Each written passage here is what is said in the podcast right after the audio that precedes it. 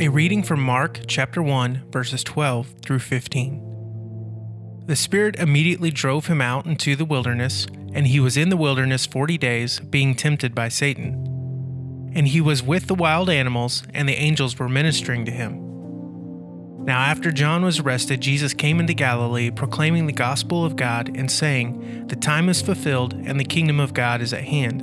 Repent and believe in the gospel.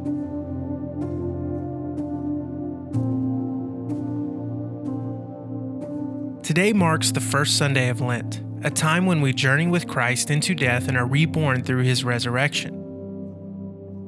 In Mark's Gospel, one line tells a dramatic story. And he was in the wilderness forty days, being tempted by Satan, and he was with the wild animals, and the angels were ministering to him.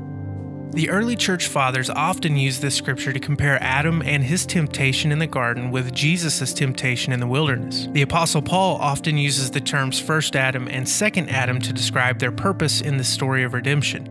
According to Robert Webber, the first Adam did something to us. He brought sin, death, and condemnation and triggered the chain of events that brought ruin to the human family. But the second Adam did something for us. He reversed what the first Adam did, bringing life, righteousness, and justification, and setting into motion a new chain of events that will eventually bring redemption to the whole world. As we observe the season of Lent, may we recognize that we too are like the first Adam. We have fallen into sin and fallen short of the glory of God. But it is important that we look to Jesus' actions in the wilderness to see that not all hope is lost. Mark tells us that Jesus was tempted by Satan much in the same way Adam was tempted by the serpent. What's the difference? The difference is Jesus overcame the temptations of Satan, showing us it is possible to throw off the sin that so easily entangles. We cannot overcome temptation by ourselves, but because Christ came to earth, God made flesh, we can share in his conquering of temptation and evil. Lent is a time to intentionally confront the ways in which we continue to live like the first Adam. What are the ways we continue to fall into temptation? What are the vices and addictions that we continue to fill our life with instead of filling our souls with the goodness of God? I will close once again quoting the theologian Robert Webber.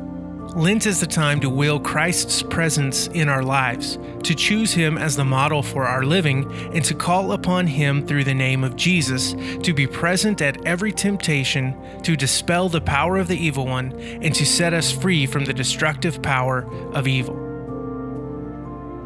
Let us pray.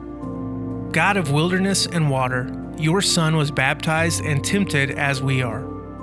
Guide us through this season that we may not avoid struggle, but open ourselves to blessing through the cleansing depths of repentance and the heaven rending words of the Spirit. Amen.